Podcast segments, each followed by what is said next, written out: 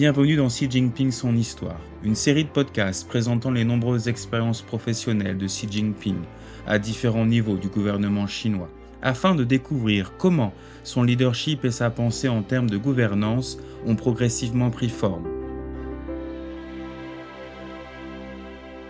Épisode 2. Savoir être décisif dans la lutte contre les épidémies.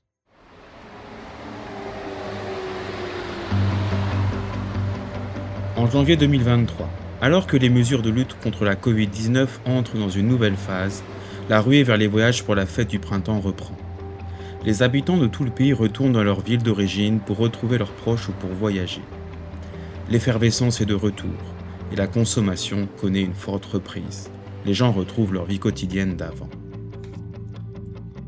Comme le dit un ancien proverbe chinois, on ne connaît jamais la difficulté d'une tâche tant qu'on ne l'a pas accomplie soi-même. Chaque étape de la lutte de tout le pays contre la Covid-19 au cours des trois dernières années a mis à l'épreuve la sagesse et le courage de Xi Jinping, le plus haut responsable politique d'un pays de plus de 1,4 milliard d'habitants. En fait, lorsqu'il est secrétaire du comité du PCC pour la province du Zhejiang en 2003, Xi a déjà démontré son esprit de décision dans l'élaboration des politiques lorsqu'il avait conduit toute la province à remporter la bataille contre le SRAS. En novembre 2002, une nouvelle maladie, le syndrome respiratoire aigu sévère, SRAS, est découverte pour la première fois dans la province du Guangdong, dans le sud de la Chine. Le virus se propage rapidement dans toute la Chine en l'espace de quelques mois seulement.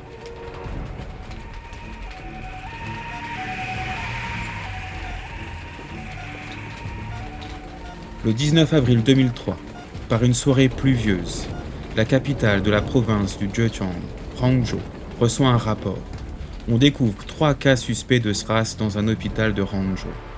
Après des consultations urgentes par un groupe d'experts, le Zhejiang confirme son premier cas de SRAS. Il est déjà 22 heures, mais cette information cruciale est immédiatement communiquée à Xi Jinping, alors secrétaire du comité du PCC pour la province du Zhejiang. La manière de répondre aux situations d'urgence est toujours un test difficile dans la prise de décision d'un dirigeant. Vers 22h30, après avoir pris connaissance des rapports et des conseils des experts, M. Si décide que la tâche la plus urgente consiste à contenir strictement la propagation du virus. Il propose également un plan d'action complet pour faire face à l'épidémie de SRAS dans la province du Zhejiang. Ce plan comprend des lignes directrices telles que le triage rapide des patients présentant des symptômes, des efforts considérables pour sauver des vies, des mesures strictes de désinfection et de quarantaine, l'activation de plans d'urgence et des réunions d'information en temps utile pour la population et les autorités supérieures. Avec les instructions leur indiquant la voie à suivre, toutes les parties concernées se mettent à l'œuvre et entament une course contre la montre. 20 minutes après minuit, le Zhejiang communique l'information au ministère chinois de la Santé de l'époque. À 1h du matin, Hangzhou lance un plan d'urgence pour faire face au SRAS. À 3 heures du matin, le premier avis concernant l'épidémie de SRAS est émis dans le Zhejiang et une ambulance dotée d'un équipement spécial a déjà transféré les trois patients atteints du SRAS dans un hôpital désigné pour y être soignés. Avant 5 heures, Conformément à la loi de la République populaire de Chine sur la prévention et le traitement des maladies infectieuses, 425 ménages de 5 quartiers urbains ayant été en contact avec les cas confirmés sont mis en quarantaine. À partir de 6 heures du matin, les stations de radio et de télévision locales de Hangzhou diffusent des avis concernant l'épidémie et mettent à jour les dernières informations toutes les 5 minutes. Bien que 20 ans se soient écoulés, avec le recul, les gens se souviennent encore de l'excitation et de la tension qui régnait pendant cette nuit-là. Les actions rapides de Si ont permis de gagner du temps pour maîtriser l'épidémie. Finalement, aucun cas d'affection par le SRAS de deuxième génération n'a été enregistré au Zhejiang. 17 ans plus tard, en 2020, face à l'épidémie soudaine de Covid-19, Xi Jinping suit la situation en temps réel, donne des instructions et prend des dispositions en personne. Il propose des mesures non conventionnelles pour une situation inhabituelle et met tout en œuvre pour que les patients infectés soient recensés et pris en charge. Le 20 janvier, M. Xi donne des instructions importantes concernant la lutte contre la Covid-19. Il exige des mesures efficaces pour contenir l'épidémie, soulignant que la sécurité et la santé de la population sont primordiales. Le 22 janvier, compte tenu de la propagation rapide du virus, Xi Jinping ordonne des mesures immédiates et strictes de contrôle de la circulation dans la ville de Wuhan et dans la province du Hubei. Il déclare Il faut beaucoup de courage politique pour prendre une telle décision. Cependant, nous devons agir lorsque le moment est venu. Les souffrances ne feront qu'augmenter si nous hésitons alors que la décision est impérative. Le 23 janvier, Wuhan annonce son confinement, ce qui joue un rôle décisif en empêchant l'épidémie de se propager dans tout le pays. Le 2 février, l'hôpital d'urgence Roshanshan est officiellement opérationnel après une période de construction intense de 10 jours. Des hôpitaux improvisés de toutes sortes entrent également en service les uns après les autres. Face à une urgence de santé publique impliquant un virus aussi virulent et contagieux, M. Xi prend de sages décisions et assure une coordination générale pour diriger toutes les parties dans la lutte acharnée contre le virus, en gagnant autant de temps que possible pour tenir le virus à distance et sauver des vies.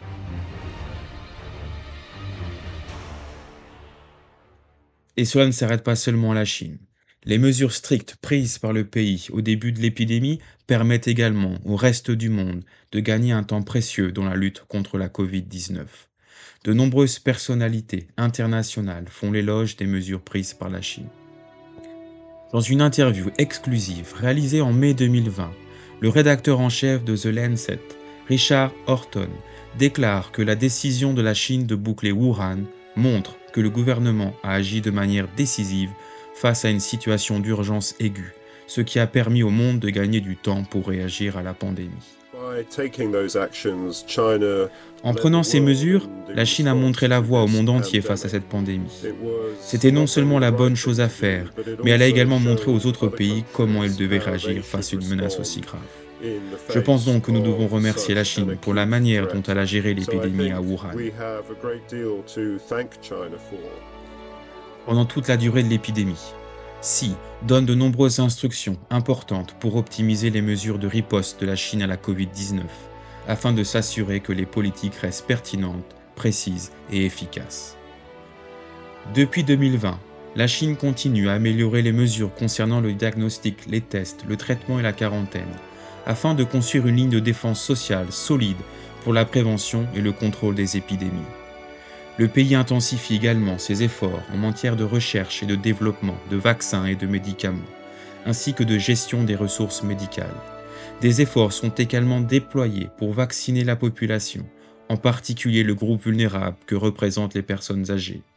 À la fin 2022, plus de 90% des Chinois ont été vaccinés.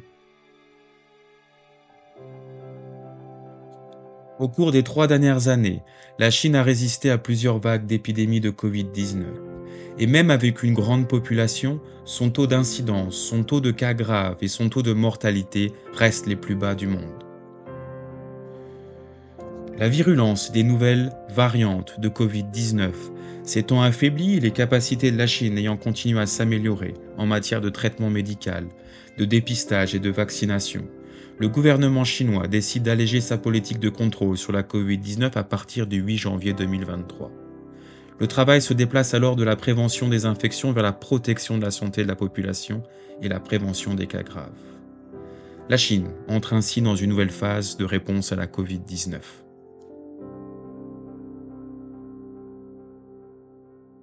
Qu'il s'agisse de la lutte contre le SRAS dans la province du Zhejiang il y a 20 ans, ou de la lutte contre la Covid-19 sur l'ensemble du pays, Xi Jinping a toujours été en première ligne pour prendre des décisions et mettre en place des dispositifs d'ensemble. L'un des défis à relever consiste à trouver un équilibre entre la prévention et le contrôle des épidémies et le développement social et économique. Le premier a un impact sur la vie des gens, le second sur leur bien-être. La capacité de Xi à gérer les crises a été mise à rude épreuve pour trouver l'équilibre entre les deux. En avril 2003, environ une semaine après que la province du Zhejiang confirme ses premiers cas de SRAS, l'impact sur son économie commence à se faire sentir. L'industrie des services est la première touchée. Les volumes des voyages aériens, ferroviaires et routiers sont en baisse constante. L'activité des hôtels, des restaurants et des centres commerciaux chute fortement et le nombre de touristes diminue. l'industrie manufacturière de la province a du mal à faire des affaires avec l'extérieur. De nombreux projets doivent être interrompus à mi-parcours. Xi Jinping est conscient de la situation et prend des mesures d'urgence pour stabiliser le développement social et économique tout en poursuivant la lutte contre le SRAS et sa prévention. Sous sa direction, la province du Zhejiang introduit des réductions d'impôts et de taxes pour des secteurs tels que la restauration, le tourisme et les transports, et accorde des crédits pour soutenir les entreprises en difficulté. La province encourage également les petites et moyennes entreprises à se tourner vers la production d'équipements de protection médicale, tels que les masques et les vêtements de protection, qui font l'objet d'une demande urgente. Ces mesures permettent de subventionner les travailleurs, les membres du personnel et les propriétaires d'entreprises indépendantes qui voient leurs revenus diminuer fortement en raison de l'épidémie. Xi Jinping est confronté à des défis similaires lors de l'épidémie de Covid-19. Souvent, aucune des options disponibles n'est suffisante, mais il faut faire des choix. Au cours des trois dernières années, Xi a réussi à tracer une voie permettant à la Chine de trouver un équilibre entre les intérêts à court et à long terme et entre les intérêts particuliers et les intérêts généraux. Au cours de la première phase de la lutte contre la Covid-19 en 2020, la Chine endigue rapidement la propagation du virus, ce qui permet à certains endroits de reprendre le travail dans un premier temps, avant de parvenir à une reprise générale des activités de production dans l'ensemble du pays. Avec une croissance économique qui passe de négative à positive, la Chine devient la seule grande économie au monde à connaître une croissance positive en 2020.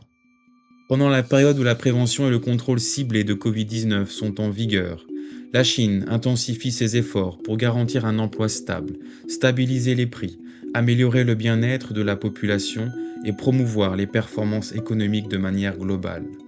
En conséquence, le pays maintient un taux de croissance économique annuel de 4,5% en moyenne au cours des trois années de pandémie mondiale.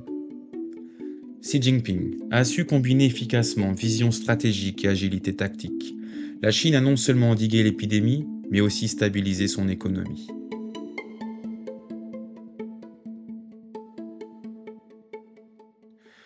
Du SRAS à la Covid-19, la sécurité du peuple chinois a toujours été la principale préoccupation de Xi Jinping. Entre-temps, il a également attaché une grande importance au partage des informations sur les épidémies avec le reste du monde et à la coopération avec la communauté internationale dans la lutte contre les épidémies. Xi Jinping estime qu'il s'agit là d'une attitude responsable à l'égard de la santé du peuple chinois et d'une contribution à la sécurité de la santé publique mondiale. Au cours de la lutte contre le SRAS en 2003, une équipe de scientifiques de la province du Zhejiang teste avec succès l'acide nucléique spécifique du virus, cultive et isole le virus du SRAS et achève le séquençage du génome complet du virus. L'équipe partage rapidement les informations obtenues avec GenBank et devient l'une des premières équipes de la partie continentale de la Chine à contribuer à la base de données génétiques internationales avec les résultats de ses recherches sur le SRAS. En ce qui concerne l'épidémie de Covid-19 en 2020, la Chine alerte rapidement l'Organisation mondiale de la santé, partage la séquence génétique du virus avec le monde entier et publie ses lignes directrices sur le diagnostic, le traitement, la prévention et le contrôle de la Covid-19. La communauté internationale dispose ainsi d'une référence fiable pour contenir la pandémie pour la recherche et le développement de vaccins et de kits de dépistage. Aussi, avec ce nouveau coronavirus qui ravage le monde, les pays du monde entier doivent s'unir et coopérer. Au cours des trois dernières années, alors que la Chine est encore confrontée à des épidémies locales, sporadiques, elle s'efforce de fournir une assistance à la communauté internationale. La Chine fournit des centaines de milliards de pièces de matériel anti-Covid à 153 pays et 15 organisations internationales, et plus de 2,2 milliards de doses de vaccins Covid-19 à plus de 120 pays et organisations internationales. La Chine envoie également des équipes d'experts médicaux dans 34 pays et organise des centaines d'échanges avec plus de 180 pays et régions et une douzaine d'organisations internationales. La Chine partage sans réserve son expérience en matière de prévention et de contrôle de la Covid-19.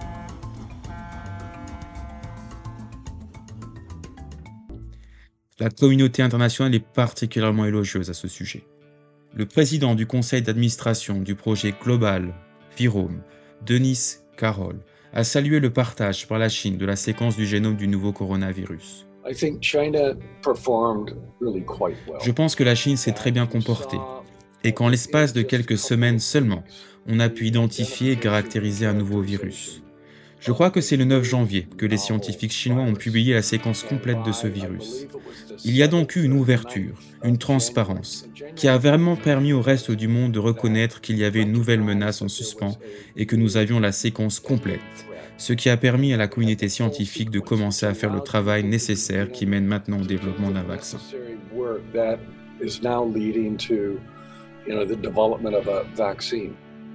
Seth Berkeley, directeur général de l'Alliance mondiale pour les vaccins et la vaccination, a remercié la Chine pour sa contribution à l'égalité d'accès aux vaccins Covid-19 dans le monde entier. Les vaccins candidats, récemment réunis par Sinopharm et Sinovac, qui mettront 110 millions de doses immédiatement à la disposition des participants au programme COVAX, sont un exemple de la contribution de la Chine à la lutte contre cette pandémie. Au nom de COVAX et de Gavi, je tiens à remercier sincèrement le gouvernement chinois pour son soutien à cet important effort mondial visant à garantir l'égalité d'accès au vaccin Covid-19 à tous ceux qui en ont besoin. Tony Montalvo, ancien conseiller du gouvernement de la ville de Lima au Pérou, a déclaré que la Chine soutenait la lutte mondiale contre la Covid-19 par des actions concrètes. Le gouvernement chinois a montré au monde l'importance de la coopération internationale pour surmonter les difficultés. La Chine a non seulement proposé une coopération dans la lutte contre la pandémie, mais elle a également montré l'exemple en prenant des mesures d'endiguement efficaces. Le gouvernement et le personnel médical chinois ont continué à travailler pour coopérer avec d'autres pays afin de les aider à gagner la bataille contre la pandémie. Le président du Conseil des relations internationales arabes, Tariq al-Shamari, a également salué la contribution de la Chine à la lutte mondiale contre la Covid-19. Sous la direction du président Xi Jinping, le gouvernement chinois a déployé de grands efforts pour lutter contre l'épidémie, ce qui a été hautement considéré et reconnu par la communauté internationale. Nous avons vu les résultats significatifs obtenus par la nation chinoise. Nous avons vu comment le peuple chinois est uni dans un même but et les efforts de la Chine pour coopérer avec d'autres pays et prévenir et vaincre ensemble la pandémie de coronavirus.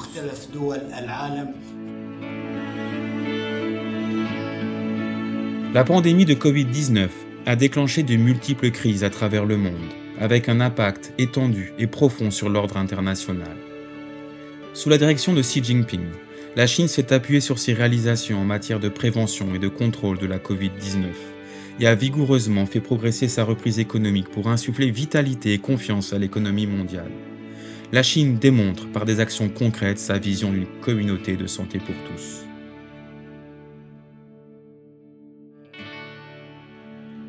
Vous avez écouté Xi Jinping, son histoire. Dans le troisième épisode, nous verrons comment Xi Jinping a mis tout en œuvre pour sortir le peuple chinois de la pauvreté absolue.